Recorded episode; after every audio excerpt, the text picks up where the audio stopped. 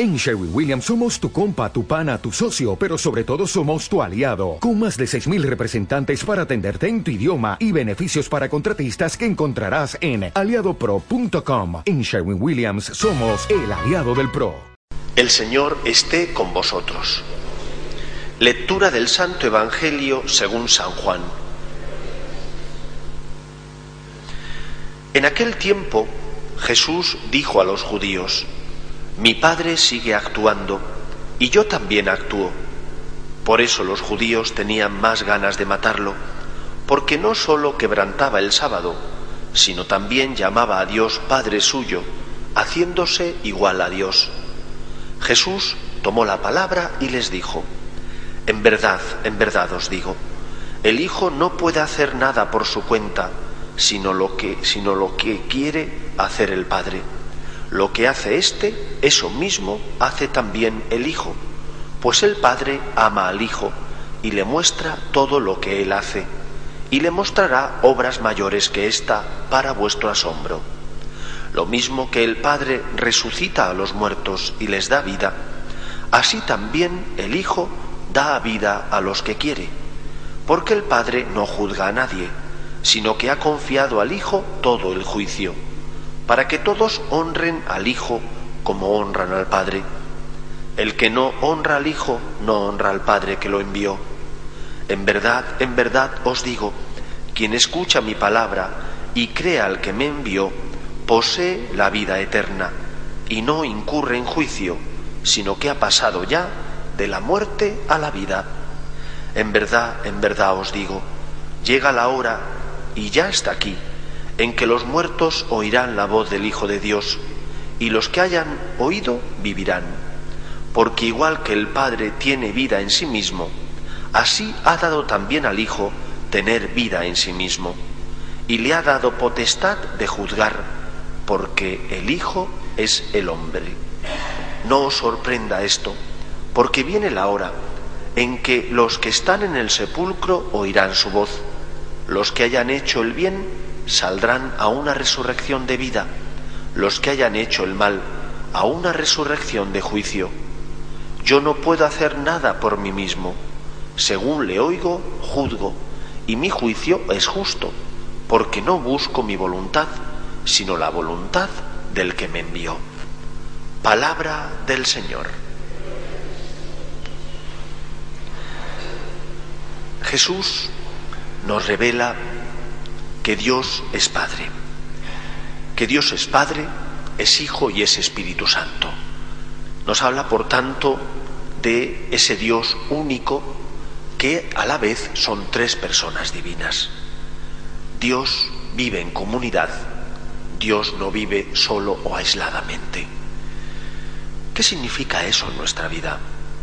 Significa, en primer lugar, que nosotros que hemos sido creados a imagen y semejanza de Dios, hemos de mirar cómo es Dios para saber cuál es el camino que nosotros tenemos que seguir.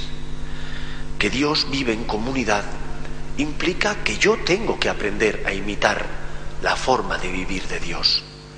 Que Dios sea uno y trino me indica que hemos de buscar la unidad respetando las legítimas diferencias.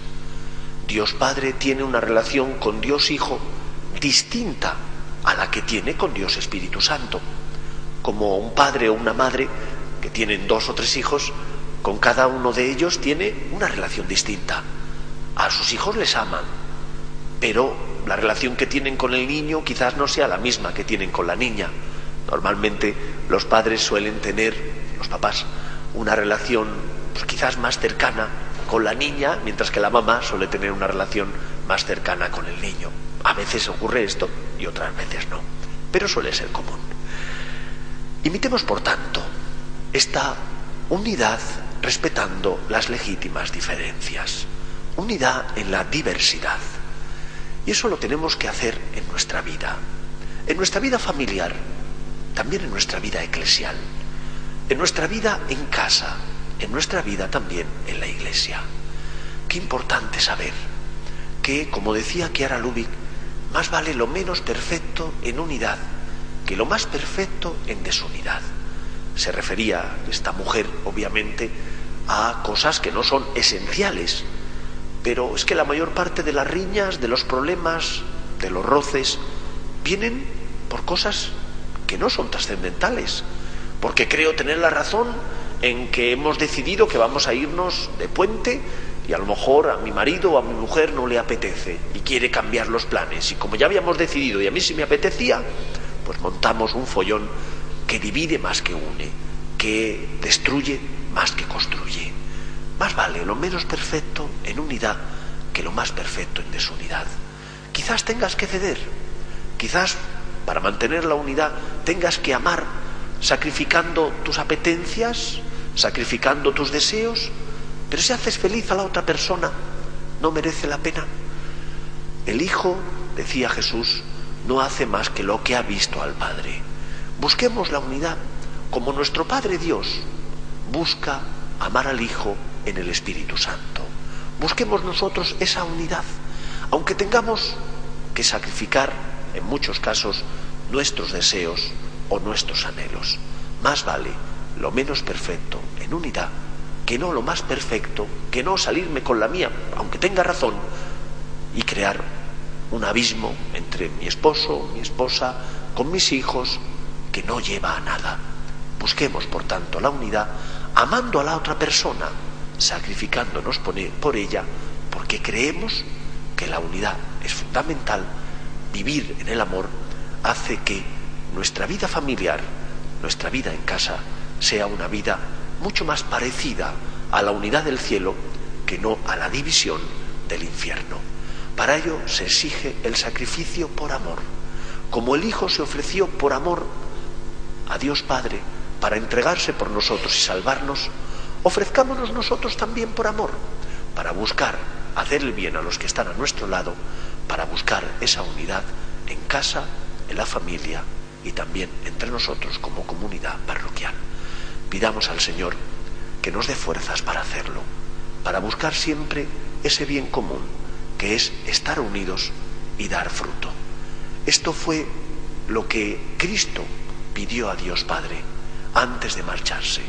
Padre, que sean uno como tú y yo somos uno, porque solo siendo unidos, estando unidos, podremos dar el fruto que Dios quiere y que nuestra sociedad, el mundo, necesita. Que el Señor nos ayude. Nos ponemos en pie.